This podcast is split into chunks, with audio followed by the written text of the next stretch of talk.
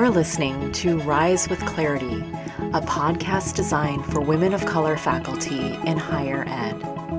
I'm your host, Dr. Katherine Lee. As an Asian American woman, certified coach, and a former tenure professor at an R1 university, I help women of color faculty manage the tenure track, navigate politics, and take the next steps to advance their careers.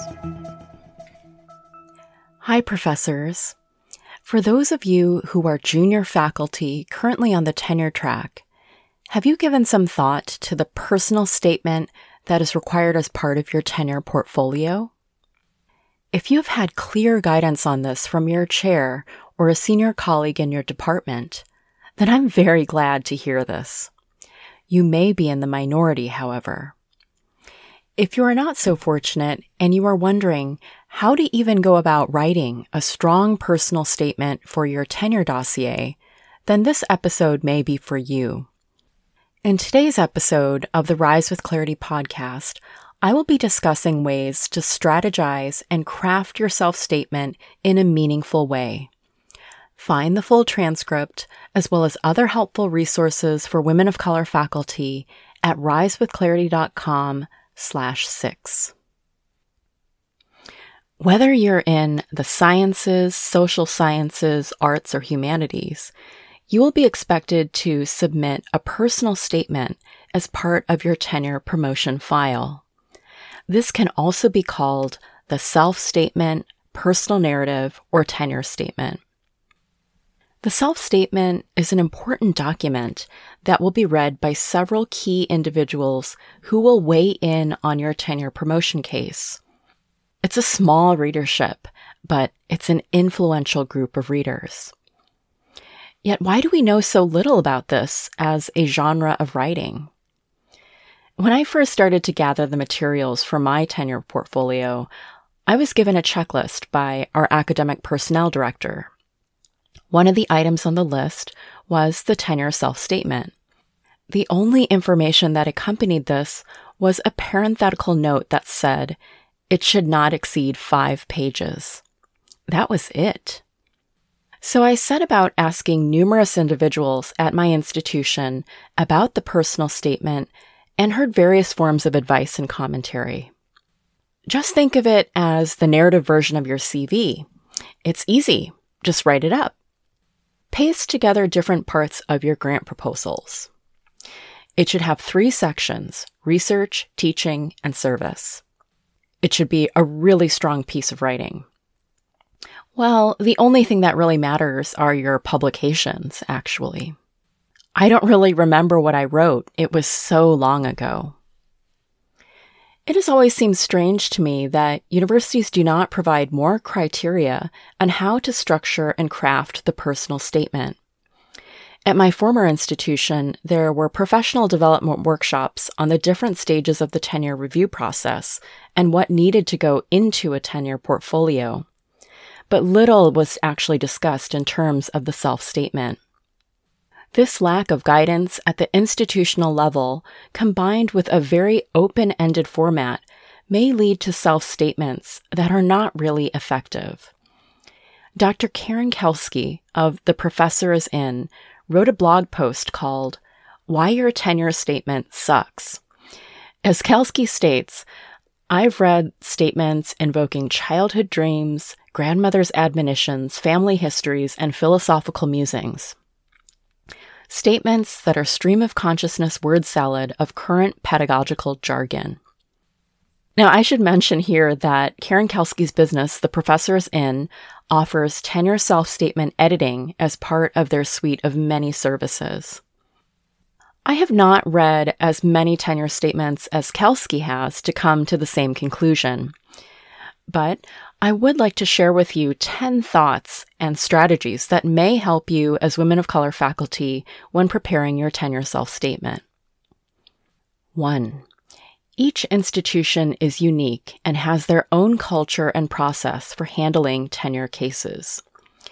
Well before you start compiling the documents for your tenure file, have conversations with your chair and other senior colleagues about the timeline and what is expected of you. If you can, ask specific questions about the form of the self statement.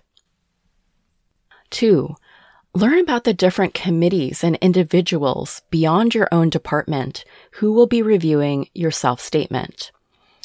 After the Dean's office, does your file advance to an ad hoc committee or to a committee for academic promotion and tenure?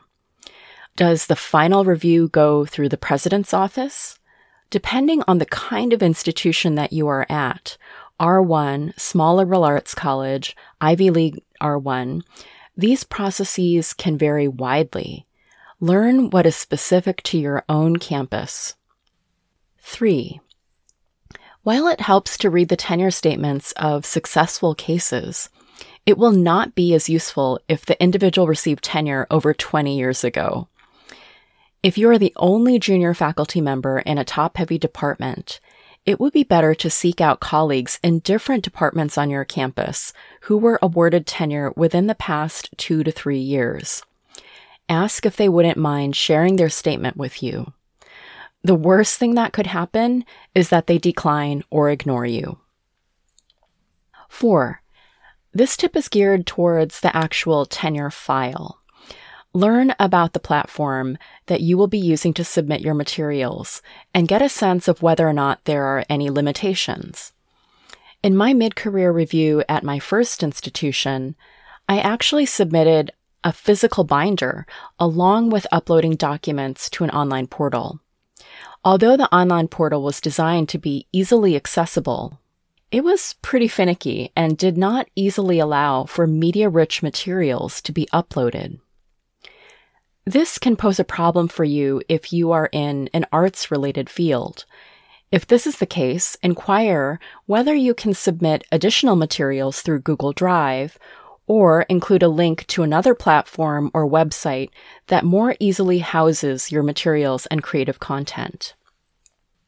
5.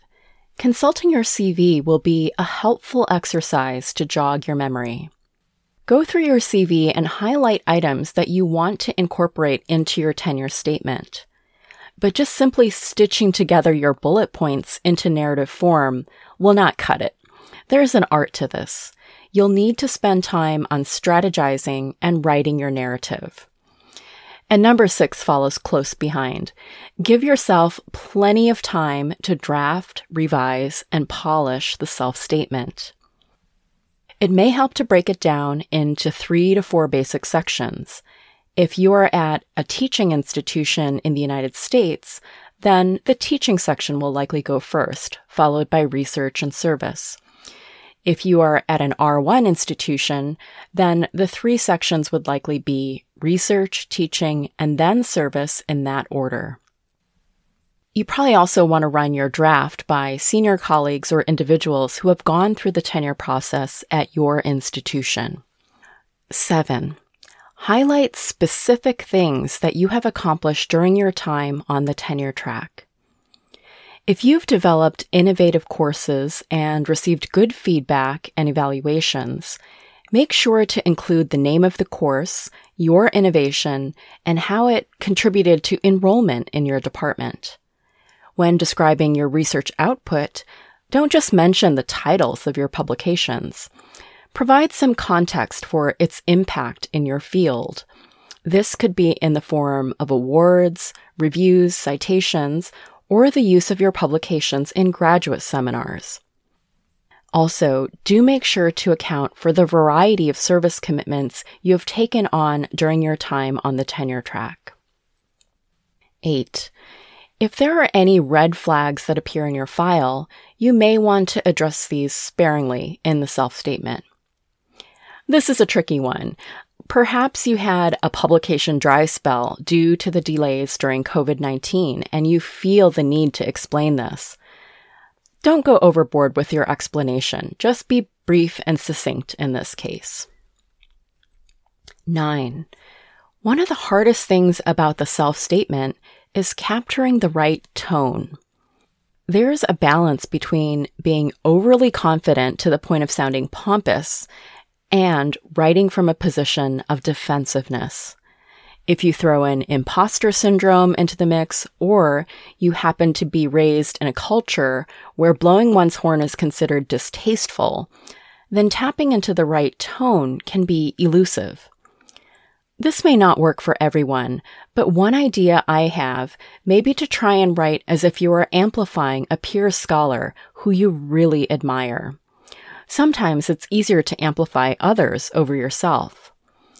Be conscious of the language that you are using and intentionally use the same language to uplift yourself when you read passive language that ends up downplaying your achievements.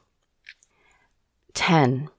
Try to view the self statement as a meaningful opportunity to narrate your achievements and contributions to your field and department in your own words. The tenure review process relies on external evaluation and validation. Although the self statement serves a distinct function within the tenure review process, I'd like to suggest that this document can be reframed by you for internal validation at different points in your career. When rereading your draft out loud, say this phrase to yourself beforehand. As a woman of color faculty and in spite of various obstacles, then go about reading your accomplishments in detail. This act of rereading might also give you new insights into what aspects of the job you really thrive in and what you value. These 10 suggestions are just a starting point. I would love to hear what you think and learn about other tips that you may have, especially if you are a woman of color faculty who has gone through the tenure process send me an email at katherine at risewithclarity.com. I look forward to hearing from you. Stay strong and stay well.